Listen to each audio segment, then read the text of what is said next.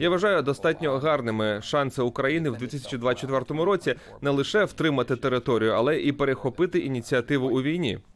Ймовірність того, що Росія застосує ядерну зброю в Україні в 2024 році, невисока. Дві найбільші сили Сполучені Штати та Китай, сподіваюсь, відіграватимуть конструктивну роль. Я очікую і сподіваюсь на це і за президентства Байдена, якщо президентом стане Трамп.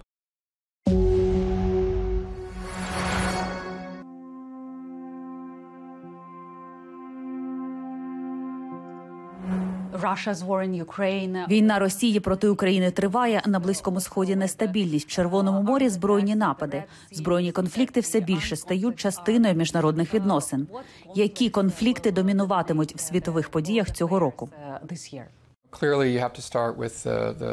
Uh. Треба почати з війни в Україні. Цей потужний конфлікт ймовірно залишиться важливим геополітичним феноменом весь 2024 рік. Щодо конфлікту в Газі та загалом на близькому сході, подивимось, чи настане розв'язка швидко, чи затягнеться ще на рік. Це виклик для міжнародної спільноти, як і напади на сили США в Йорданії та в регіоні. І третє, існує ймовірність від малої до середньої, що Китай відкрито нападе на Тайвань, здійснить повномасштабне вторгнення чи блокаду Тайваню. Є також потенційні конфлікти, варті на увагу. Один з них конфлікт між ядерними силами і застосуванням звичайної зброї. Ймовірність цього невелика чи середня. Які сценарії ви передбачаєте для війни Росії в Україні?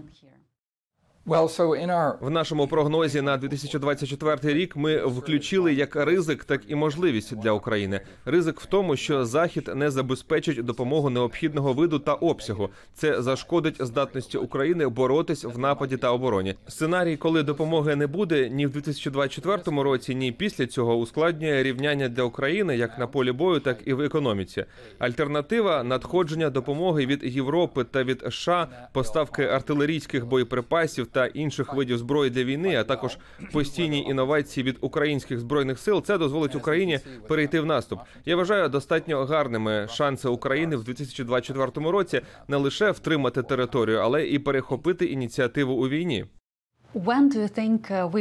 uh, Коли ми побачимо, який сценарій реалізується, коли захід зможе консолідуватись і наростити поставки? Найбільше питання це Вашингтон. Зараз тут роздроблена політика. Додаткове фінансування для України пов'язують з іншими політичними питаннями, зокрема кордоном. Тому ймовірність 50 на 50. Я особисто вважаю, що це відбудеться, і уряд США надасть як фінансову підтримку, так і зброю для України цього року. How Наскільки ймовірно, що Росія застосує тактичну ядерну зброю? Звичайно, на початку війни цей страх був дуже поширений, особливо через неодноразові заяви Путіна та інших російських посадовців про можливість застосувати ядерну зброю в Україні. Але минуло два роки, і видається, це була порожня погроза або здебільшого порожня. Я вважаю, що ймовірність того, що Росія застосує ядерну зброю в Україні в 2024 році, невисока, бо Захід, а можливо і Китай, сигналізували Росії це не робити.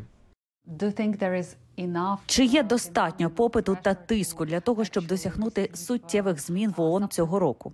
So one of the opportunities that we listed for 2024 Саме це ми вказали серед можливостей на 2024 рік. Реформа Ради безпеки ООН може пройти як через включення нових членів, так і через зміну процедур голосування цього року. Це добра новина. Як ви кажете, є тиск з багатьох сторін в світовій спільноті, щоб це сталося. Проблема, що про це дуже довго говорять, але це не робиться. Дуже добре, що адміністрація Байдена, Франція та Велика Британія загалом підтримують реформу Ради безпеки ООН, але Росія та Китай не підтримують. Повертаючись до початку нашого обговорення, якою є динаміка в плані міжнародної відповіді на конфлікти? Чи має ООН посилити свою роль? Чи США та Європа мають діяти у відповідь на кризи? Ever-present question Це вічне питання міжнародних відносин. Чи не так світового управління не існує? ООН найближче до такої світової інституції, що опікується врегулюванням конфліктів. А як ми сказали, Рада безпеки ООН зараз має власні проблеми. Не можна казати, що ООН не має важливої ролі. Вона раніше відігравала роль в посередництві мирних угод. Наприклад, світове управління завжди питання сузір'я діячів, які співпрацюють частіше ніж протидіють, і які спільно мають достатнього впливу, щоб зупинити конфлікти. Очевидно, дві найбільші сили Сполучені Штати та Китай, сподіваюсь, відіграватимуть конструктивну роль. Я очікую і сподіваюся на це і за президентства Байдена, якщо президентом стане Трамп. Але потрібні не лише США, потрібно, щоб нові сили, середні сили в Європі, ЄС, країни Близького Сходу, Південної Азії та інші були за столом перемовин. Таку координацію можна проводити в рамках групи семи НАТО. Тоді проблеми можна розв'язати конструктивно. Згідно з оцінками, приблизно 4 мільярди людей в світі мають право йти на вибори цього року. Це називають тестом для демократії. Які тут виклики та можливості?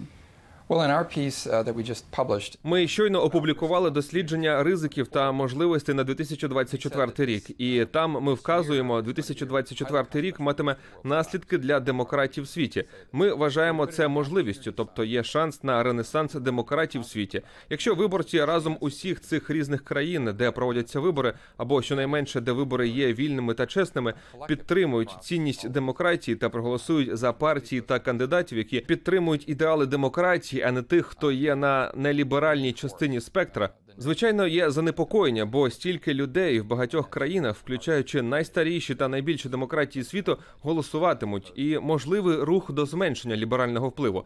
Але ми маємо надію, бо опитування показують, що люди загалом хочуть жити в демократичних суспільствах. Також результати цих виборів вплинуть на міжнародні відносини. Штучний інтелект серед факторів, що впливають на політичну динаміку та вибори. Це на краще. Чи все таки штучний інтелект це загроза?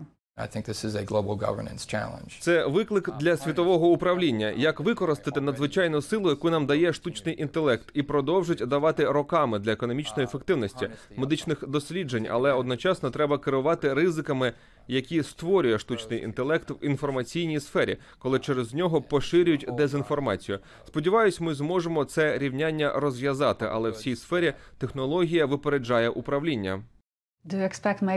Чи цього року Європа та США видадуть основні правила для штучного інтелекту?